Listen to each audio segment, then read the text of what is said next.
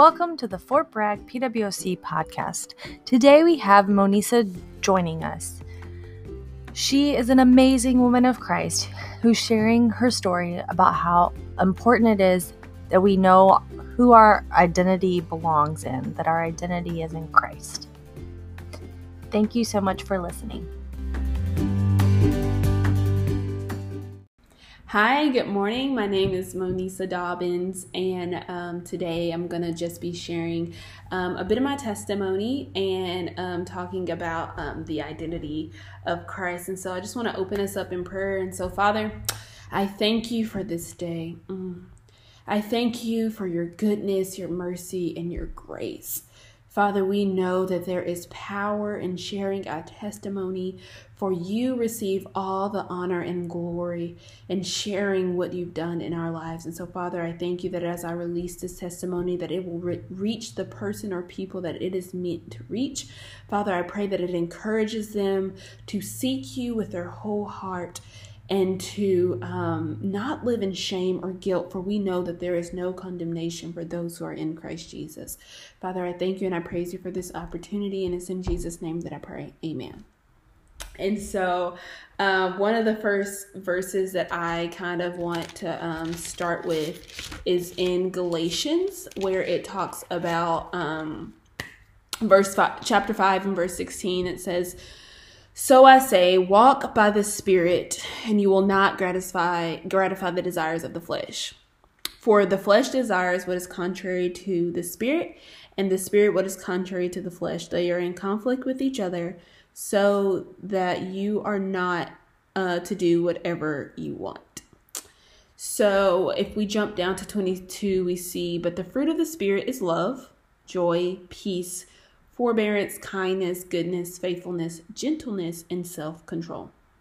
And so, um, I, a little bit background about me is I have been in church all of my life for as probably since I was four. I can remember being in vacation Bible school and um, singing the songs and I've just always been in church but I would say probably about middle school is when I really start, started um, struggling with my true identity in Christ. And so though I had heard that statement multiple times throughout my life I couldn't understand what it truly meant to have an identity in Christ and I really didn't learn that. I'm 26 now until January of this year. And so, as God opened my eyes and as I accepted Jesus as Lord of my entire life, meaning my plans, my goals, my finances, every aspect of my life, I surrendered completely to Jesus. I began to look back and see how.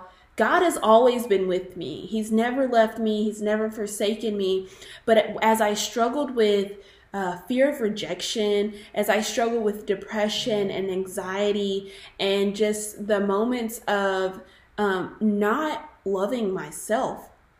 I understood that it was because I was living half heartedly for the world and the things of this world social media, friends, going out with and spending time with uh, the wrong friends who are not um, sharpening iron, sharpening iron. I did not have those type of friends, and I I had a very religious mindset. I didn't. It was all about laws and and keeping the laws so that I don't disappoint my father. And as soon as I disappointed my father, then oh, I'm just a sinner, and so I might as well just keep going. No, like, and I didn't fully grasp the understanding of having a relationship with Jesus and understanding that my core identity of who I am is to point is for my life to point and glorify him in all that I that I do. And so once I was able to grasp that love, once I was able to experience and encounter the love that He has for me, I began to see the world in a different way. And so when I talk about the fruits um, of the Spirit that are found and listed here in Galatians, I didn't have any joy. I didn't have any peace, and I definitely did not have any uh, self control. I thought because um, my emotion, I was so um, emotionally dictated, like my emotions would dictate my actions. I thought because I had always been that way, that I couldn't change. I, I truly believe that this is the way that God God had created me. But when we look um, in Second Corinthians 5.17, he says, Therefore, if anyone is in Christ, the new creation has come, the old has gone, and the new is here. And so as I encountered God and be, be and begin to uh, seek him with my whole heart and allow the Holy Spirit to transform me, I began to see the world in a new way. I began to see myself in a new way. I was able to love myself and see myself through the eyes of the Father as He sees me. And so, because of that, that not only affected um, me, but it affected the way that I treated my son, the way that I treated my friends, my family, and even my spouse, because I feel like throughout my life, I had kind of this picture painted to people on the outside world that I was a joyous, happy person, always upbeat. And for the most part, I was, but there was a deeper heart issue within me as I struggled with darkness that was a side of me that only my son and my spouse would see. And I'm sure some of you could relate to that as we create like these idols in our life and we carry these burdens of always wanting to to grip hold of everything and be in control of everything that Jesus never meant for us to carry. And so we put those burdens on friends and we put these expectations on our spouses that they were never meant to carry. And so as God opened my eyes, I started to see a book of the Bible that has always uh, been my favorite go to Bible, which is the book of James. And I've read the book of James, I don't know how many times in my life, but it wasn't until this year and surrendering my entire heart to the Lord Jesus that I fully understood the meaning of what it says. Um, in verse uh, 19 of chapter 1, we see my Dear brothers and sisters, take note of this. Everyone should be quick to listen, slow to speak, and slow to become angry, because human anger does not produce the righteousness that God desires. And so, as we as I look back on my life and I look at all of the times that I got angry with my spouse or my child, and oftentimes I would put the blame on them when really the issue was inside my own heart. And it even goes down further to say in, in verse 22 do not merely listen to the word and so deceive yourselves. Do what it says.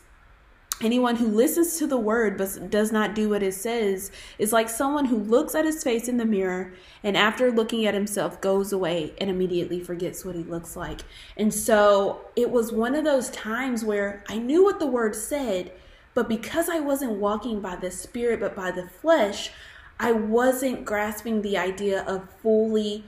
I, I couldn't do it on my own. It is only by the Spirit of God, the Holy Spirit, that empowers me to be able to have the self control, to have the patience, the gentleness, the kindness. And it wasn't an overnight process, but it was a transformation. It was a daily choice of surrender, of choosing Jesus over myself. In this moment that I'm giving it, we always have a choice. Do we want to do it God's way or do we want to do it our own way? And it even goes down further to in verse 26 that says, Those who consider themselves religious, yet do not keep a tight rein on their tongues, deceive themselves, and their religion is worthless. And so reading that convicted me so much of how many times I have let careless words come out of my mouth, words that were not edifying, were not building someone up, and was definitely not speaking the truth in love, and having to go back to my gracious, gracious Father and saying, God, forgive me for that. It's a place of humility of saying, wow, I was wrong because God's word doesn't change.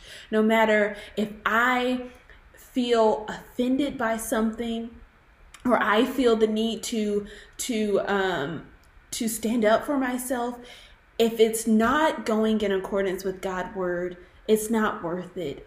God said there's no greater love than someone who lays down their life for the sake of someone else. So if I can't, uh, in complete humility, lay down a time where I may be wrong and say, you know what, I'm sorry please forgive me that's not what i meant then then that's not loving my neighbor well and that's not that's not being able to love um, anyone well then. So as i just share um, the just complete freedom that comes with accepting Jesus Christ wholeheartedly as your Lord and Savior. Uh, Savior, I just pray that um, this encourages you to know that yes, we have a past, but that past does not dictate our future. The moment that we give ourselves wholeheartedly over to Jesus Christ, we become a completely new person. We see the world in a completely different way. And it's in that moment that God is then able to feel the broken places. We don't have to go, in my instance, to social media for validation. We don't have to go,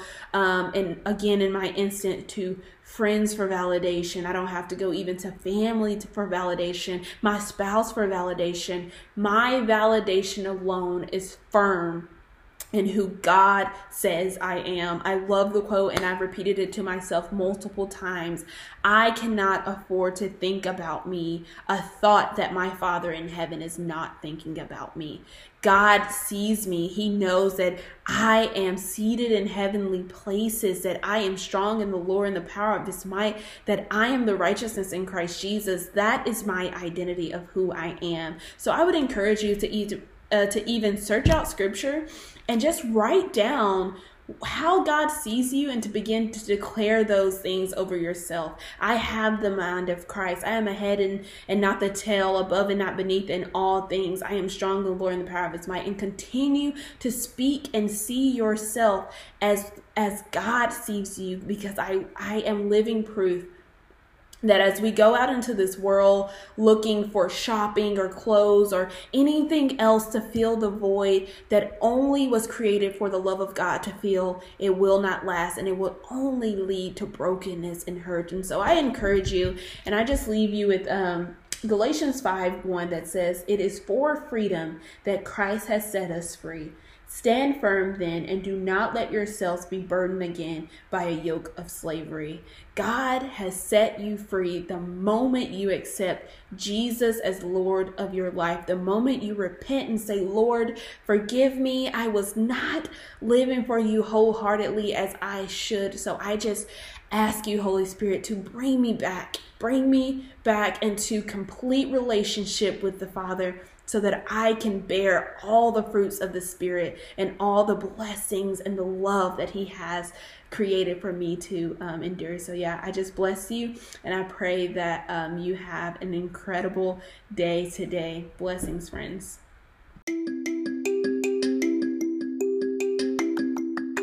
Hi, thank you for listening to Protestant Women of the Chapel, Fort Bragg. We are workers together for Christ. If you've been inspired, please share our podcast with those who could use a good word.